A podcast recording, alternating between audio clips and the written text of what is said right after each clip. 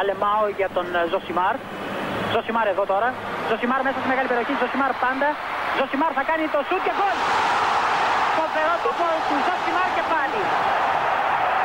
Ο Περέιρα Ζωσιμάρ, 24 χρόνων παίκτη της Μποταφόγκο. Να λοιπόν, ο Ζωσιμάρ, ο αποκαλούμενος μαύρος ράμπο από τον πατέρα του, που ήθελε λέει να τον κάνει πυγμάχο και να πάρει τα πρωτεία του Κάσιους Κλέη. Τελικά ο ίδιος προτίμησε να γίνει ποδοσφαιριστής και πράγματι φαίνεται τελικά αυτός είχε το δίκιο. Το δίκιο λοιπόν με το μέρος του Ζωσιμάρ. Καλώς ήρθατε. Προτείνω στο ξεκίνημα του Ζωσιμάρ αυτής της εβδομάδας να βγάλουμε το συναίσθημα πρώτα από τη μέση για να πάμε μετά στις ε, κουβέντες και τις συζητήσεις που μας αρέσουν και ελπίζουμε να σας αρέσουν. Να κάνουμε πρώτα, να βγάλουμε τον οπαδό ρε παιδί μου από τη μέση, να το πούμε ξεκάθαρα. Να βγει ο οπαδός από τη μέση και να μείνει μετά η όσο το δυνατόν πιο ψύχρεμη συζήτηση. Λοιπόν, μπαίνει ο οπαδός. Χτυπάει την πόρτα, κάθεται στο μικρόφωνο και λέει τα εξής. Κοντοχεράκια Πίκφορντ, κροκόδιλε, τυρανόσαυρε, που θες να κάνεις καριέρα με αυτά τα χέρια στο ποδόσφαιρο, τα χεράκια που άμα τα απλώσεις είναι σαν μικρού παιδιού, που να ξυπνήσεις και να τα δεις να έχουν κοντίνει άλλους 30 πόντους. Να μην τα φτάνουν να τα βάλεις ούτε στην τσέπη του παντελονιού. Αυτός ήταν ο παδός. Τον έβγαλα από μέσα μου. Εντάξει. Μην πει κάποιος τώρα ο Κέσσαρη εύχεται κατάρες και τέτοια. Εύχομαι κάτι που δεν μπορεί να συμβεί.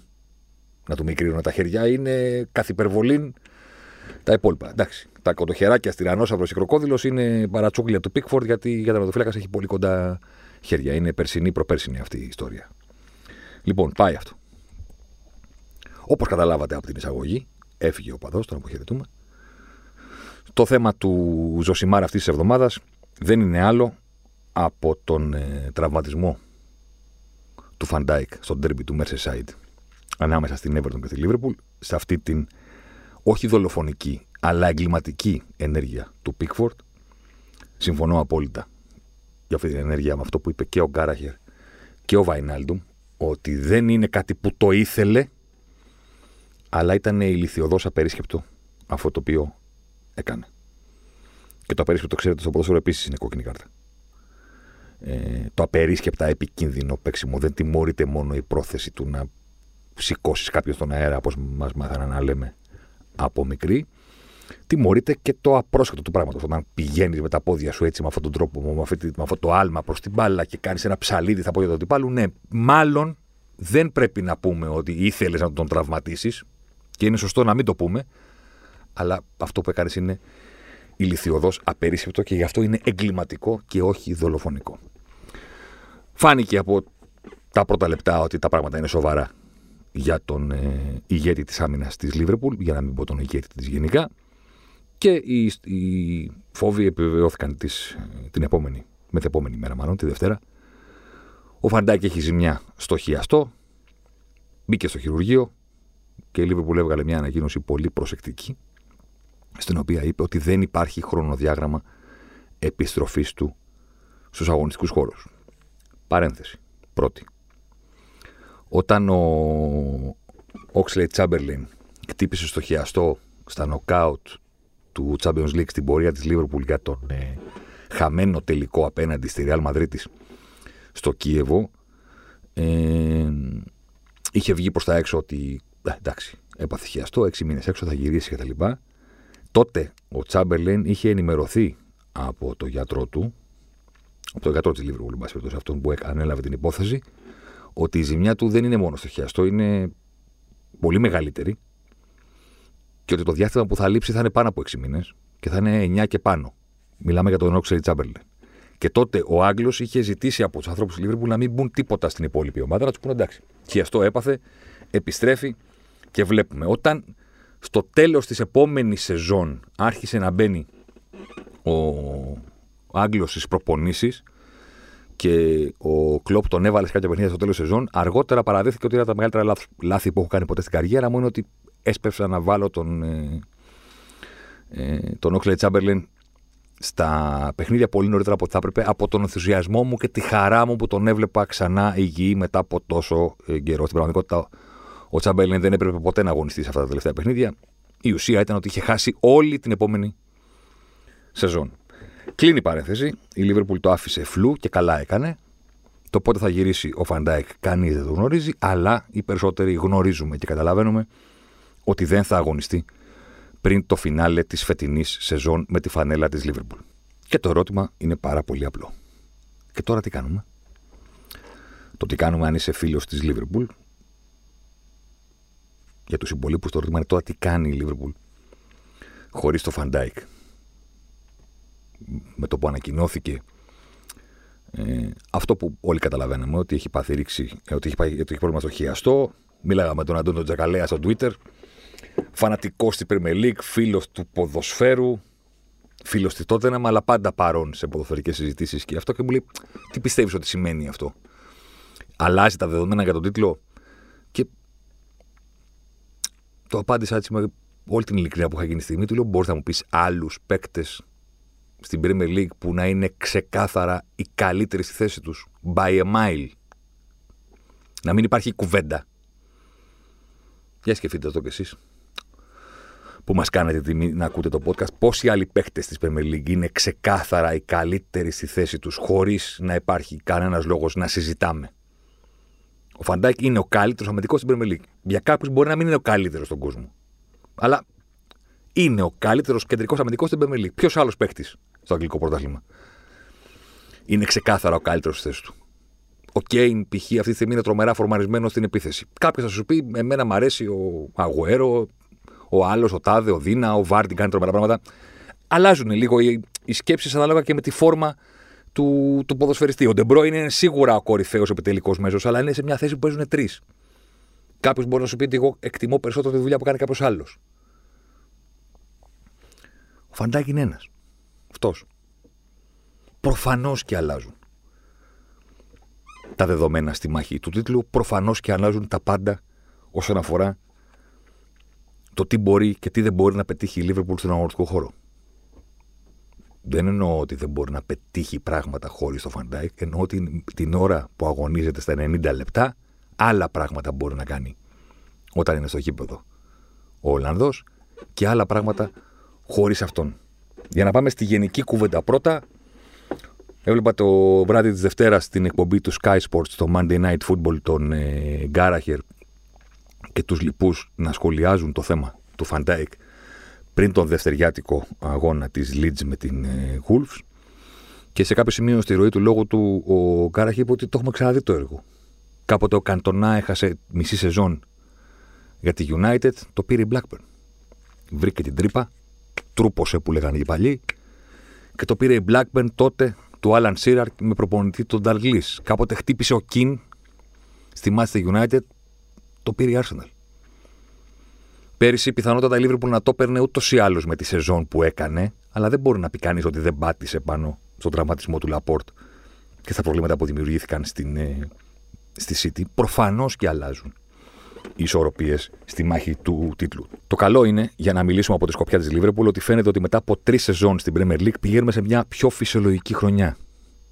Τρεις τελευταίες πρωταθλήτριες είχαν 100 βαθμούς η City των Centurions, 98 την επόμενη χρονιά στην κούρσα με τη Λίβερπουλ που κρίθηκε στο 98-97, 99 η Λίβερπουλ πέρυσι. Κανείς δεν μπορεί να προβλέψει με ακρίβεια το μέλλον, αλλά το πιο λογικό σενάριο αυτή τη στιγμή που μιλάμε είναι ότι η φετινή Premier League δεν θα πάει τόσο ψηλά. Δεν φαίνεται ότι υπάρχει δυνατότητα από οποιαδήποτε ομάδα να το τραβήξει εκεί. Και γι' αυτό, όπως συζητήσαμε και πριν από δύο podcast, μετά τις επτάρες και όλα αυτά τα πράγματα, γι' αυτό και είναι μία ανοιχτή σεζόν για οποιαδήποτε ομάδα λέγεται Everton, λέγεται Tottenham, λέγεται Aston Villa, γιατί όχι, να κάνει όνειρα. Να πει θα κρυθεί το πράγμα στους 90, ίσως και πιο κάτω. Οπότε why not; Να μην το κυνηγήσεις. Είναι μια παρηγοριά για τον κόσμο της Λίβερπουλ το γεγονός ότι δεν φαίνεται να πηγαίνει τόσο ψηλά ο πύχης φέτος, πράγμα που σημαίνει ότι τα στραβοπατήματα θα είναι ανεκτά. Γιατί θα κάνουν όλοι.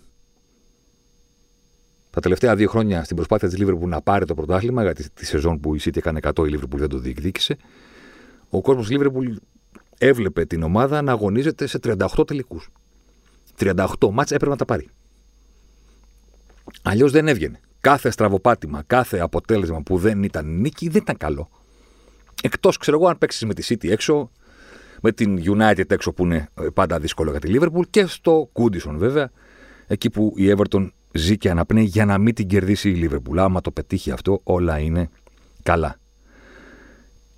Είναι ένα καλό νέο αυτό για τη Liverpool, ότι δεν θα πάει ψηλά. Τα υπόλοιπα νέα δεν είναι καλά.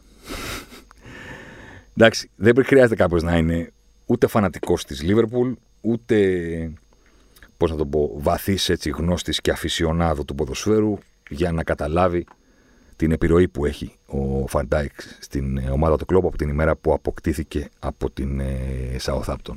Το βλέπεις, το καταλαβαίνεις, το νιώθεις σε κάποια πράγματα. Δηλαδή παλιότερα πολλοί έτσι, φίλοι του ποδοσφαίρου έβλεπαν τους αγώνες Λίβερπουλ και λέγανε ρε παιδί μου, δεν έχει άμυνα, κινδυνεύει να το φάει σε κάθε αντιπίθεση. Τους βλέπεις ότι στα κόρνερ δεν έχουν ψυχολογία. Ήταν πράγματα που συνόδευαν ε, τους κόκκινους για πάρα πολλά χρόνια.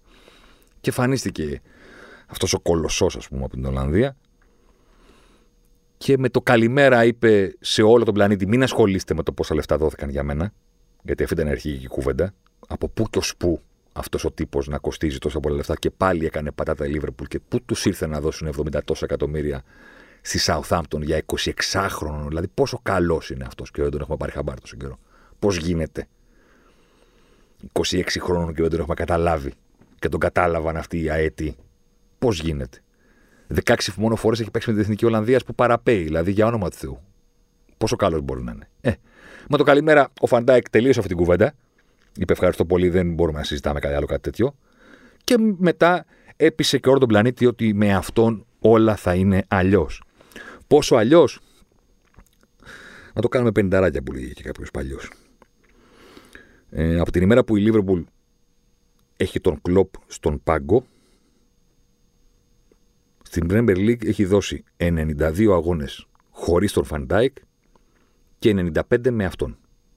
Το δείγμα δηλαδή είναι πάρα μα πάρα πολύ κοντά. Είναι τρία ματς παραπάνω στα 90 τόσα αυτά που, που έχει δώσει η Λίβερπουλ με τον ε, Φαν Ντάικ. Επαναλαμβάνω 95 παιχνίδια με τον Ολλανδό, 92 χωρίς. Πάμε. Πάμε.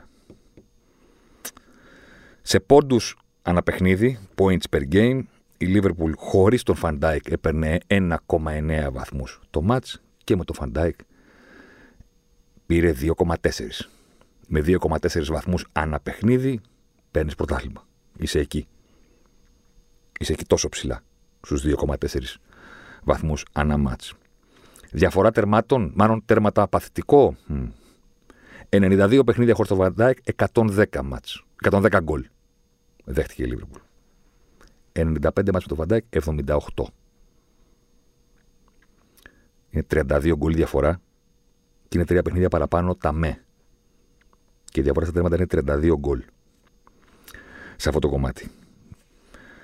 Κάποιος θα σου πει ναι, αλλά είναι και ο Άλισον, είναι και η άμυνα. Ισχύουν όλα αυτά. Δεν είναι ότι η Λίβερπουλ ήταν η ίδια ομάδα και μπήκε ο Φαν Ντάικ. Μπήκε ο Φαν Ντάικ και μετά μπήκαν και άλλα πράγματα. Μπήκε και ο Φαμπίνιο, μπήκε και ο Άλισον, έχουν αλλάξει πολλά. Δεν είναι ότι είναι το ίδιο πριν και μετά και η μοναδική διαφορά είναι αυτός. Αλλά δεν είναι μόνο τα γκολ που δέχεσαι, είναι οι ευκαιρίες που επιτρέπεις στον αντίπαλο, είναι πολλά πράγματα. Χωρίς τον Φαν Ντάικ, η Λίβερπουλ δεχόταν 8,7 σουτ ανά παιχνίδι. Με αυτόν είναι 8,3. Σας φαίνεται μικρό το 0,4, αλλά δεν είναι. Σε βάθος αγώνων είναι αρκετά μεγαλύτερη η απειλή. Σουτ στην εστία, αυτό που λέμε δουλειά για τον Άλισον. 3,1 σουτ στην εστία χωρίς τον Φαν Ντάικ, 2,8 με αυτόν. Clean sheets, το να κρατήσει το 0 στην άμυνα, 30 πριν τον Ολλανδό, 44 από τότε που ήρθε. Παιχνίδια που ξέφυγε το πράγμα, που έφαγες πολλά, πάνω από τρία, από τρία γκολ και πάνω, πριν την έλευση του Φαν Ντάικ, η Λίβερπουλ του Κλοπ, παραλαμβάνω, είχε φάει σε 14 παιχνίδια. Από τότε που ήρθε ο Ολλανδός σε 6. Δεν χρειαζόμαστε να τα νούμερα, ρε Καίσαρη. Το βλέπουμε, το ποδόσφαιρο το παρακολουθούμε, καταλαβαίνουμε τη σημασία θα λείψει σε όλους τους τομείς. Στην καθοδήγηση της άμυνας, στα στημένα. Η Liverpool μάνι μάνι στο παιχνίδι με την ε, Everton από τη στιγμή που βγήκε ο Φαν Ντάικ είχε προηγηθεί ήδη ένα 0 με το γκολ του Μανέ. Το μάτς έληξε 2-2. Ε, το σκέπασε όλο το παιχνίδι η ιστορία με το VAR και τον τραυματισμό και όλα αυτά, αλλά υπάρχει και ένα ματς στο οποίο η Λίβερπουλ δεν κέρδισε και δέχτηκε δύο γκολ. Ποιος θα το περίμενε, ε; Από κεφαλιές. Μία από κόρνερ και μία από σέντρα. Ξαφνικά μπαίνουν κεφαλιές. Μπαίνουν γιατί τις κερδίζουν οι αντίπαλοι. Τις κερδίζουν οι αντίπαλοι γιατί λείπει αυτός που είναι σαν να πηγαίνει μπάλα μονίμως πάνω του και δεν αφήνει κανέναν άλλο να πηδήξει. Δεν γίνεται να σηκωθεί για κεφαλιά μαζί με το φαντάκι. Είναι τρομακτικά δύσκολο. Όχι λόγω του ύψους του, λόγω του όγκου του. Όλα αυτά είναι προφανή. Το θέμα είναι τι κάνει η Λίβερπουλ τώρα. Και το πρώτο που κάνει είναι να τραβάει τα μαλλιά της. Διότι υποδέχεται τη Μίντιλαντ στο τρίτο παιχνίδι που παίζει χωρίς το Φαν Ντάικ. Ενδιάμεσα πέρασε από το Άμστερνταμ, κέρδισε τον Άγιαξ. Μετά κέρδισε και τη Sheffield United στο γήπεδο της, διά πυρός και σιδήρου. Και οι δύο νίκες υποδέχεται τη Μίντιλαντ για τη δεύτερη αγωνιστική των ομίλων της Champions League. 28 λεπτό κάνει παπ, πιάνει πίσω τον μπούτι ο Φαμπίνιο, ξαπλώνει στο έδαφος στο 30 αλλαγή. Δεν ξέρω ποιοι από εσάς είναι έτσι, έχουν περάσει κάποιες εποχές στο παρελθόν τους ή και τώρα είναι ακόμα φανατικοί του football manager ή του championship manager όπως το μάθαμε μικρότεροι. Θα το γνωρίζετε, δεν μπορεί. Όταν στείνεις την ομάδα σου και το ρόστερ για μία σεζόν και αφήνεις μία θέση που έχεις λίγες λύσεις, το παιχνίδι πηγαίνει αμέσως και σου λέει εδώ, μάγκα, σε έπιασα. Οπότε ξεκινάει η σεζόν και εκεί που έχεις λίγες επιλογές, σου χτυπάνε. Έχει ξεκινήσει μια ολόκληρη κουβέντα λοιπόν ότι η Λίβερπουλ φταίει διότι ε, δεν μπήκε στη σεζόν με τέσσερις στόπερ στο ρόστερ της, μπήκε με τρεις συν ένα. Φαν Ντάικ, Μάτιπ, Γκόμεζ και ο Φαμπίνιο. Μπαίνει ο Φαμπίνιο στο Άμστερνταμ, καταπληκτικός στο πρώτο παιχνίδι μετά την απουσία του Φαν Ντάικ. Λένε όλοι εντάξει, δεν υπάρχει πρόβλημα. Και τώρα ξάπλα και ο Φαμπίνιο και η Λίβερπουλ έχει μείνει με έναν, με τον Γκόμεζ, γιατί είναι και ο Μάτιπ τραυματίας και μπήκε ένας Ρις Ουίλιαμς με μαλλί 19χρονο, ψηλός, με σώμα μπασκετμπολίστα. Δεν ξέρω κατά πόσο φταίει η Λίβερπουλ ή δεν φταίει. Σε κάθε περίπτωση είναι injury crisis το να χάνεις αυτούς τους ποδοσφαιριστές που θα πλήγωνε οποιαδήποτε ομάδα. Δηλαδή, ακόμα και να μην υπήρχε το 3 συν 1 με το οποίο μπήκε η Λίβερπουλ στη σεζόν. Γιατί το πρόβλημα είναι ότι παίρνεις το Φαμπίνιο και τον βάζεις στόπερ και ταυτόχρονα είναι τραυματίας και ο Τιάγκο και ο Κέιτα και ο Τσάμπερλιν. Οπότε έχεις πρόβλημα και στο κέντρο. Εντάξει, αλλά να είμαστε και λίγο ειλικρινείς. Έστω ότι η Λίβερπουλ είχε το Λόβρεν, δεν τον είχε πουλήσει. Και είχε μπει στη σεζόν με απαράλλακτη την τετράδα των κεντρικών ε, αμυντικών που έχει τα τελευταία δύο χρόνια. Δεν θα κάναμε το podcast επειδή υπάρχει ο Λόβρεν. Θα λέγαμε δεν πειράζει που χτύπησε ο Φαν Ντάικ. Δηλαδή αυτή τη στιγμή είναι ποσοτικό το θέμα. Δεν υπάρχει κάποιος να παίξει. Υπάρχει injury crisis. Αλλά να είμαστε σοβαροί. Το θέμα δεν είναι αν έχεις κάποιο να παίξει στη θέση τους. Το θέμα είναι ότι κάποια στιγμή θα γυρίσει ο Φαμπίνιο. Το τραυματισμός του αποδείχθηκε ότι δεν είναι πάρα πολύ σοβαρός.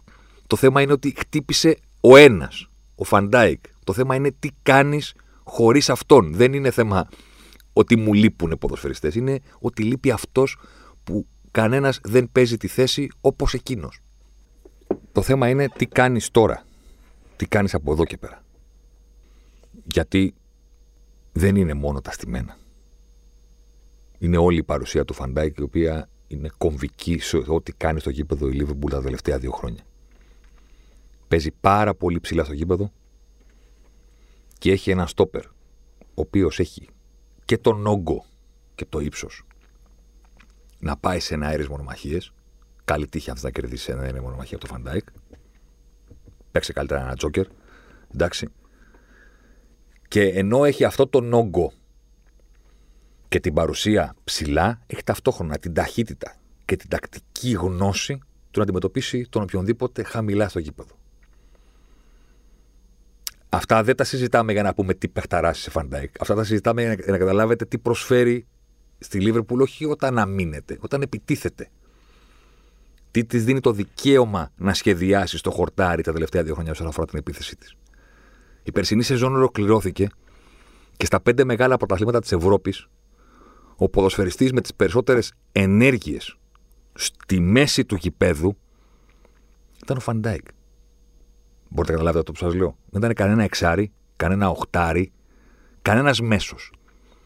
Στο κέντρο του γηπέδου, στο κεντρικό μισό, όταν χωρίζει το γήπεδο σε τρία κομμάτια, άμυνα, κέντρο, επίθεση, στο κέντρο ο ποδοσφαιριστής των πέντε μεγάλων πρωταθλημάτων με τις περισσότερες ενέργειες με την μπάλα ήταν αυτός. Μπορείτε να καταλάβετε πόσο ψηλά παίζει. Πόσο συχνά περνάει η μπάλα τα πόδια του. Πώς από αυτόν ξεκινάνε όλες οι επιθέσεις. Πώς αυτός διασφαλίζει στην ομάδα ότι δεν θα ξεφτυλιστεί. Ναι, έφαγε 7, το ξέρω, αλλά δεν μιλάμε για ένα μάτσο, μιλάμε για δύο χρόνια, εντάξει. Να ξέρουμε και από πού πρέπει να βγάζουμε συμπεράσματα. Συμπεράσματα δεν βγάζεις από 90 λεπτό. Συμπεράσματα βγάζεις από 60-90 λεπτά. Να περνάνε όλα τα πόδια του. Να δίνει το δικαίωμα στην, στην ομάδα να μείνετε ψηλά. Να καθαρίζει όλες τις μακρινές μεταβιβάσεις, ώστε η Λίβερπουλ να ξανακερδίζει κατοχές και να μην είναι ευάλωτη όταν ο αντίπαλος ταξιδεύει την μπάλα με μακρινές μπαλιές. Γιατί τι κερδίζει αυτός αν σπάσει το πρέσ να μπορεί να κυνηγήσει στα πλάγια τον οποιονδήποτε γρήγορο, ακόμα και αν είναι ο Τραωρέ ή ο Εμπαπέ. Ελάτε. Ελάτε. Αν νομίζετε ότι είμαι αργός, ελάτε. Συν όταν έχει την μπάλα στα πόδια του και προσπαθεί να ξεκινήσει την επίθεση λίγο κάτω από τη σέντρα. Και ο αντίπαλος προσπαθεί να μικρύνει το γήπεδο και να ενώσει τις γραμμές του με το που βλέπει ότι η άμυνα του αντιπάλου ανεβαίνει ψηλά. Μπαπ, Διαγωνία στο Σαλάχ, έφυγε η Λίβερπουλ. Μπαπ, σηκωματάκι στο Μανέ, έφυγε ο Μανέ. Το θυμάστε τον κόλ με την Μπάγκερ πριν από δύο χρόνια; Την παλιά από πίσω. Τώρα πρόσφατα έπαιξαν Λίβερπουλ Άρσεναλ. Τι είπε ο Αρτέτα; Τους πιέζεις, λέει, προσπαθείς, πηγαίνει μπάλα στο Βαντάικ, μπουπ, την πετάει στον Μανέ και έφυγε η Λίβερπουλ. Βγήκε και από την πίεση και έχει και επίθεση. That's quality, είπε ο Αρτέτα στο post-match interview μετά το Liverpool Arsenal. Όλα αυτά πουφ, ξαφανίστηκαν από το γήπεδο. Έφυγαν. Δεν είναι μόνο η άμυνα, είναι όλη η λειτουργία της ομάδας. Τι κάνει τώρα η Liverpool. Κάνει αυτό που κάνει σε όλη του τη ζωή αυτή η μορφή που λέγεται Jurgen Klopp. Έχω διαβάσει πάρα πολλά για τον Γερμανό για όλες τις πτυχές του κλοπ και η αλήθεια είναι ότι εστιάζω πολύ περισσότερο στα ανθρώπινα χαρακτηριστικά του παρά στα μυθικά της προπονητικής, γιατί σε αυτά ακόμα και ο ίδιος παραδέχεται ότι δεν είναι τίποτα τρομερός ο προπονητής. Οι έξυπνοι βρίσκονται γύρω του. Το μυθικό της επιτυχίας, όταν είσαι ο κλοπ, όταν είσαι σε αυτή τη θέση, είναι να είσαι ο πιο χαζός σε ένα δωμάτιο. Δεν το λέω εγώ, ο κλοπ το έχει πει αυτό. Το μυστικό της επιτυχίας είναι όταν γίνεται μια σύσκεψη στη Λίβερπουλ και μαζεύονται 10 άνθρωποι για να δουν τι θα κάνουν. Εσύ, ο κλοπ δηλαδή, να είσαι ο, χάζο, ο πιο χάζο από όλους. Και οι εννέα γύρω σου να είναι οι απόλυτες διάνοιες, οι ευφυίε και οι ειδικοί ο καθένας στον τομέα του. Τους ακούς και προχωράτε. Αν εσύ είσαι ο πιο έξυπνος, δεν λειτουργεί το πράγμα. Ο Κλόπ λοιπόν, σαν άνθρωπος, από όσα έχω διαβάσει, και το έχω διαβάσει πολλές φορές αυτό που θα σας πω, ένα από τα χαρακτηριστικά του είναι ότι έχει προβλήματα για ένα λεπτό. Ό,τι και αν συμβαίνει στη ζωή του, ό,τι και αν συμβαίνει στην ομάδα, ό,τι και αν συμβαίνει στη Dortmund, στη Mainz, στη Liverpool, το διάστημα που διαρκεί ο προβληματισμός είναι ένα λεπτό. Όλο το πάθος και η στεναχώρια και τα συναισθήματα υπάρχουν εκεί και όπως λένε οι άνθρωποι που το ξέρουν, για τον κλοπ πρόβλημα υπάρχει για ένα λεπτό. Μετά από το λεπτό υπάρχουν μόνο λύσεις. Υπάρχει το τι κάνουμε. Έφυγε ο Γκέτσε. Μας πηγαίνει. Άσπρισε εκείνη την ημέρα, λένε αυτοί που ήταν κοντά στην προπόνηση όταν πήγε ο Γκέτσε και του είπε ότι φεύγω πάω στην Τόρμουντ. Άσπρισε. Έχει περάσει δύσκολα. Δεν ήταν ποτέ σε ομάδες που είχαν λυμμένα τα προβλήματά τους. Φεύγει τελικά ο Κουτίνιο, πάει στην Παρσελώνα. Δεν έρχεται ο Φεκύρ. Δεν, δεν γίνονται στο ποδόσφαιρο όλα όπως τα θέλεις, όπως τα σχεδιάζεις. Χτύπησε αυτός, χτύπησε αυτός, χτύπησε αυτός. Έχουμε αυτό το παιχνίδι. Τι κάνουμε; Και τον κλοπ υπάρχουν μόνο λύσεις. Δεν θέλει να συζητάει, δεν θέλει να ασχολείται, δεν τον ενδιαφέρει τον, τον να σπαταλάει το χρόνο συζητώντας το πρόβλημα. Συζητάει μόνο τις λύσεις. Το τι λύση θα, θα βρει δεν το γνωρίζω. δεν μου σηκώνει και το τηλέφωνο δηλαδή. Τον παίρνω, του στέλνω, αυτά δεν μου το σηκώνει. Όμως μπορούμε να βάλουμε ένα τίτλο στο project το οποίο πρέπει να βρει η Λίβερπουλ από εδώ και πέρα για να ζήσει χωρίς τον Φαν Ντάικ. Και ο τίτλος είναι ότι θα πρέπει να επαναλάβει αυτό που έχει κάνει από την ημέρα που ανέλαβε ο κλόπ την ομάδα. Τι κάνει από την ημέρα που ανέλαβε ο κλόπ την ομάδα; Διαρκώς επανεφευρίσκει τον εαυτό της και φτιάχνει καινούργια πράγματα στο γήπεδο. Η Λίβερπουλ αυτή τη στιγμή πρέπει να, να φτιάξει το νέο update, τη νέα version, το νέο λειτουργικό σύστημα και να φτιάξει τη Liverpool 4.0. 4.0. Τη version 4. Πάμε να κάνουμε την αναδρομή μας. Ποια ήταν η Liverpool 1, η πρώτη. Η Liverpool η πρώτη ήταν αυτή που ανέλαβε ο Κλόπ και τους είπε τώρα θα πεθάνετε στο γήπεδο.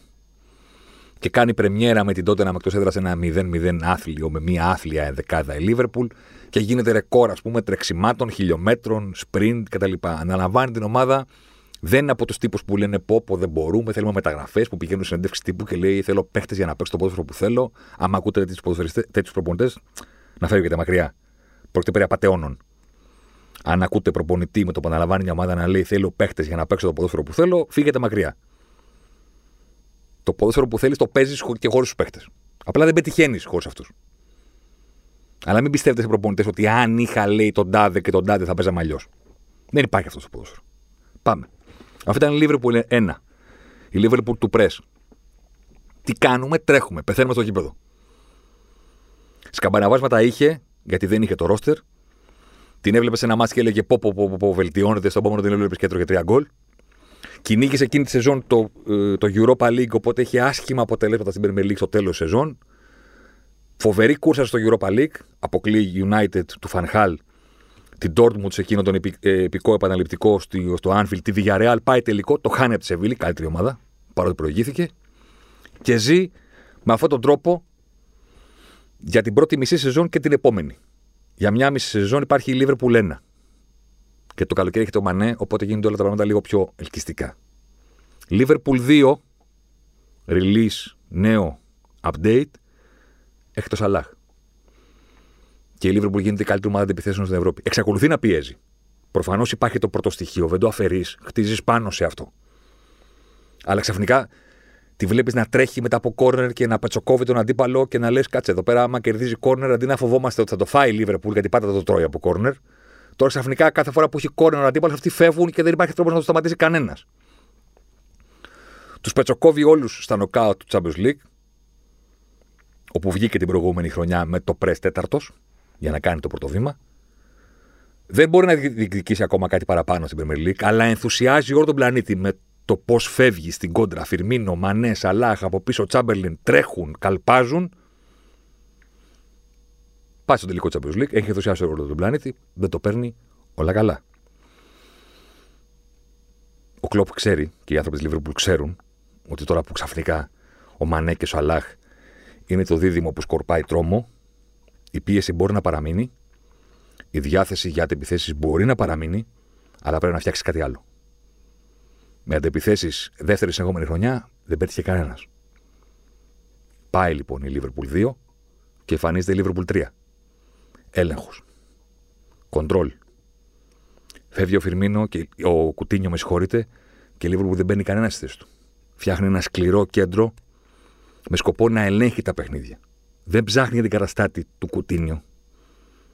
Ψάχνει να πάρει δημιουργία από αλλού, δηλαδή Τρέντ Αλεξάνδρ Άρλοτ και Άντριου Ρόμπερτσον, από τα άκρα και φτιάχνει ένα πυρήνα στο κέντρο τριών μέσων που όλοι λένε Μα δεν θέλει καλύτερο παίχτη και η Λίβερπουλ. Όχι, θέλει τον κατάλληλο παίχτη.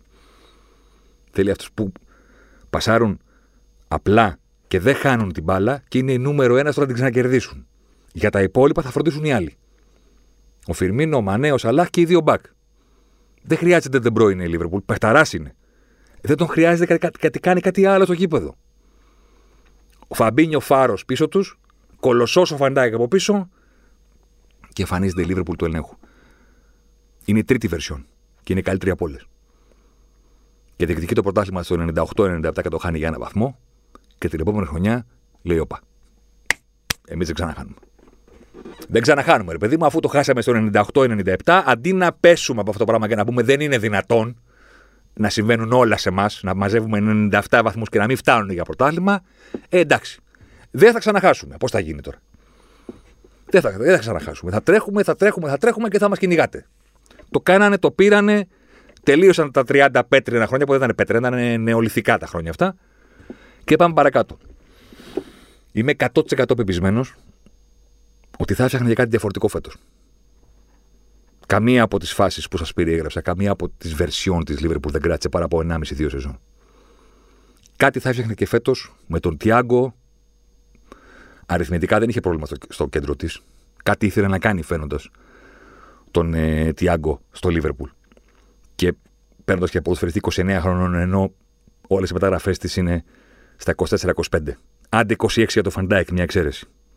Κάτι διαφορετικό ήθελε να κάνει για να βρει μια εξαίρεση στον κανόνα και να πει θα τον πάρουμε. Και ας είναι 29 και ας έχει μεγάλο συμβόλαιο που εμείς δεν δίνουμε τέτοια συμβόλαια σε μεγάλους σε ηλικία. Κάτι ήθελε να φτιάξει. Τώρα χωρίς τον Φαν Ντάικ είναι αναγκαστικό να φτιάξει κάτι άλλο. Δηλαδή σε όλους τους φίλους της Λίβερπουλ εκεί έξω, το ταπεινό μου μήνυμα είναι αυτό. Η Λίβερπουλ έχασε τον Φαν Ντάικ, έχασε τον ηγέτη της, έχει για να το δούμε το πράγμα με, την, με τη λογική και τη ματιά του Κλοπ, δεν έχει πρόβλημα. Έχει την ευκαιρία να φτιάξει κάτι άλλο. Ο Κλοπ βλέπει παντού ευκαιρίες. Έχει την ευκαιρία να φτιάξει κάτι άλλο. Θα είναι αυτό κάτι άλλο εύκολο να φτιαχτεί μεσού στη σεζόν, γιατί άλλο πράγμα το, το καλοκαίρι το σχεδιάζεις και άλλο να είσαι αναγκασμένος να το φτιάξεις ενώ παίζεις κάθε τέσσερις μέρες. Πρόβλημα. Δεν διαφωνώ. Αλλά πρέπει να γίνει. Είναι αναγκαστικό. Είναι αυτό που είπε ο Μακόναχη στο Interstellar δεν είναι αδύνατον, είναι αναγκαίο. Ω τέτοιο πρέπει να το αντιμετωπίσει η Λίβερπουλ και να το κάνει. Δεν έχει σημασία αν θα το καταφέρει ή όχι. Πρέπει να το δοκιμάσει. Είναι αναγκαίο. Πρέπει εν πτήση να φτιάξει άλλο αεροπλάνο η Λίβερπουλ. Έχασε τα φτερά του Φαντάεκ, πρέπει να βρει κάτι άλλο. Αλλιώς πάμε για το έδαφος. Πρέπει να βρει τρόπο να μείνει στον αέρα. Ενώ πετάει. Ο τρόπος είναι να φτιάξει κάτι άλλο, κάτι διαφορετικό. Την άμυνα πιο πίσω, πιθανότατα καλύτερο έλεγχο των αγώνων, να ψάξουμε λιγότερες φάσεις. Έχει world class ποδοσφαιριστές για να την τραβήξουν. Δεν είναι ο Φαντάικο μοναδικός. Απλώς είναι ο πιο αναντικατάστατος όσον αφορά αυτά που κάνει στο γήπεδο. Δεν θα είναι εύκολο, θα είναι πάρα πολύ δύσκολο. Αυτή τη στιγμή ο πάγος στον οποίο περπατάει η Λίβερπουλ είναι πάρα πολύ λεπτός. Έχει φύγει το δίκτυο της ασφαλείας. Χτύπα ξύλο, οποιοδήποτε άλλο πρόβλημα θα σημαίνει κατάρρευση του πράγματος. Οποιοδήποτε άλλο πρόβλημα παρουσιαστεί. Αυτή τη στιγμή ο πάγος είναι τίποτα. Τον ακούς και τρίζει την ώρα που περπατάει η Λίβερπουλ. Μπορεί να παραμείνει σε αυτόν και να μην βυθιστεί στα νερά, τα παγωμένα, αρκεί πρώτον να μην έχει άλλο αναπάντεχο πρόβλημα. Δεύτερον, να βρεθεί κάτι νέο. Ο Βαϊνάλντου μου είπε ότι οι ποδοσφαιριστές της Λίβερπουλ, κανένας δεν κοιμήθηκε το βράδυ του Σαββάτου από τη στεναχώρια του για αυτό που συνέβη και ήταν αμήλυτοι στα αποδητήρια και την επόμενη μέρα στην προπόνηση. Ότι δεν μπορούσαν να το πιστέψουν, να, να, να. Αν είναι mentality monsters, αν είναι τέρατα και γίγαντες και τιτάνες της νοοτροπίας όπως τους αποκαλεί ο Κλοπ εδώ και δύο σεζόν, ε, δεν είναι ότι δεν το έχουν αποδείξει. Το απέδειξαν. Αλλά τώρα είναι η ώρα να το θεμελιώσουν με έναν τρόπο πολύ διαφορετικό από προηγουμένως. Όλοι τους αν είναι πρωταθλητές στην οτροπία, όχι στα μετάλλια, αν είναι πρωταθλητές και τέρατα της νοοτροπίας και τιτάνες, θα πρέπει αυτή την ομάδα και χωρίς τον Φαν Ντάικ να την κρατήσουν όρθια. Όχι ξανά πρωταθλητρία, γιατί θα το ξαναπώ άλλη μια φορά. Οι ομάδες ελέγχουν το πόσο καλές είναι εκείνες. Το τι τίτλους θα κατακτήσουν το αποφασίζουν οι αντίπαλοι. Και το πόσο καλή θα είναι. Μπορεί να μην έχουν την υποχρέωση να ξαναφέρουν τη Λίβερπουλ πρώτη. Έχουν σίγουρα την υποχρέωση να κρατήσουν τη Λίβερπουλ ψηλά. Ο καθένας κάνοντας την καλύτερη σεζόν μπορεί να κάνει από εδώ και πέρα. Είναι πολλοί οι world class ποδοσφαιριστές που έχει ακόμα η Λίβερπουλ. Δεν είναι λίγο τον έξω Μανέ και το Σαλάχ. Ο Φιρμίνο, παρένθεση Βραζιλιάνε, συνέλθε γιατί σε στηρίζω τέσσερα χρόνια μόνο μου το είναι και δεν αντέχω αυτή την κατηφόρα που βλέπω εδώ και μήνες. Κλείνει η παρένθεση. Το κέντρο έχει ακόμα λύσεις. Η μπακ είναι ακόμα αυτή που είναι. Ο Άλισον επιστρέψει στο τέρμα για να μην υπάρχει ο Αντριάν, ο οποίος κατάφερε να κάνει άλμα για να πάει πιο κάτω. Δεν έχω δει ποδοσφαιρί. Δηλαδή, πώς γίνεται. Στο πλατούν έχω δει μόνο κάποιον να πέφτει, να κάνει άλμα για να πέφτει προς τα κάτω. Δεν γίνεται. Έκανε το Γούλιαμ Νταφόε στο τέρμα. Να πω ότι πήγε στη γωνία σου, ρε αδερφέ, να πω φάτο. Πάνω σου πήγε. Με αναγκάζεις να βλέπω το μάτι με την γυναίκα μου και να στείλω το πιανα αυτό. Γίνεσαι και γραφικός. Ακούει η γυναίκα σου, τι μου λέει τώρα αυτός εδώ πέρα, αυτό δεν κουνιέται. Θα το πιανε. Θα το πιανα, ρε, θα το πιανα. Είμαι ένα 90 κάτι, θα το πιανα. Θα ήμουν τυχερός, θα πήγαινε μπαλαπάνα μου. Λίγο πιο εκεί δεν θα το πιάνα με τίποτα. Αλλά εκεί που ήρθα θα την έβγαζα. Θα έκανα μία έτσι και θα έκανα και τον ήρωα. Κλείνει η παράθεση. Επιστρέφει και ο Άλισον. Είναι πολύ καλοί ποδοσφαιριστές. Αν μια ομάδα κάνει καλύτερη σεζόν από αυτούς και το πάρει, fair play, μπράβο της, να χαρεί τον τίτλο. Η Liverpool πρέπει να είναι εκεί όμως. Πρέπει να την κρατήσουν εκεί. Πρέπει να βρουν κάτι καινούριο. Έχουν τον κατάλληλο προπονητή γι' αυτό. Έχουν γύρω του ένα επιτελείο και ανθρώπους που είναι ιδιοφυείε. Να βρουν κάτι, να το υπηρετήσουν και να παλέψουν για τη φετινή σεζόν 10 φορές παραπάνω από ό,τι πάλεψαν πέρυσι και από ό,τι πάλεψαν πρόπερσι. Ίσως, και εδώ είναι που ξαναμπαίνει ο παδό, ίσως αυτό το πάρα πολύ ατυχές γεγονός του τραυματισμού του Φαν Ντάικ να είναι η σπίθα για αυτό το γκρουπ ποδοσφαιριστών να βρουν τη δύναμη για τρίτη χρονιά να πάνε στα κόκκινα. Γιατί το έχει πει ο Κρόιφ, ο πρώτος τίτλος είναι όταν ανοίγεις το κουτάκι του αναψυκτικού. Με το που κάνεις το κρακ, ό,τι και να κάνει, το 10% του ανθρακικού έχει φύγει εκείνη τη στιγμή. Δεν το ξαναβρίσκεις πίσω. Ξεθυμένει, ξεφουσκώνεις. Φοράς το μετάλλιο και λες: Τα κατάφερα. Το τα κατάφερα, αυτομάτως σου αφαιρεί κάτι. Τρώ το χαστούκι από το φαντάι και τον τραυματισμό του και τώρα σου αφαιρούνται πολλά. Ίσως, και εδώ μιλάει ο, ο παδός, ο αισιόδοξος, ο believer, όπως τον θέλει ο κλοπ, που λέει ότι ίσως αυτό το χαστούκι να στερεί πάρα πολλά από τη Λίβερπουλ, αλλά να δώσει σε αυτό το γκρουπ των παιχτών τη σπίθα και τη δύναμη να παλέψουν όπως και πριν, μη σας πω και παραπάνω από πριν. Αν το κάνουν, η Λίβερπουλ θα είναι OK. Κανείς δεν ξέρει τι θα κατακτήσει, αφού το αποφασίζουν οι αντίπαλοι. Αλλά η Λίβερπουλ ίδια θα είναι OK και χωρίς το φάντε. Δεν μπορώ να το πω, δηλαδή, στεναχωρία μου είναι τέτοια που με κοιτάς. Τι με κοιτάς; Βάλετε Μανώλη, σας ευχαριστούμε πάρα πολύ που ακούσατε τον Ζωσιμάρ και αυτή της εβδομάδας. Τα λέμε την επόμενη. Αλεμάω για τον ε, Ζωσιμάρ. Ζωσιμάρ εδώ τώρα. Ζωσιμάρ μέσα στη μεγάλη περιοχή. Ζωσιμάρ πάντα. Ζωσιμάρ θα κάνει το σουτ και γκολ. Φοβερό το γκολ του Ζωσιμάρ και πάλι.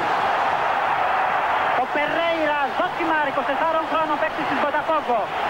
Να λοιπόν, ο Ζωσιμάρ, ο αποκαλούμενος μαύρος Ράμπο από τον πατέρα του, που ήθελε λέει να τον κάνει πυγμάχο και να πάρει τα πρωτεία του Κάσιους Κλέη. Τελικά ο ίδιος προτίμησε να γίνει ποδοσφαιριστής και πράγματι φαίνεται τελικά αυτός είχε το δίκιο. Το δίκιο λοιπόν με το μέρος του Ζωσιμάρ.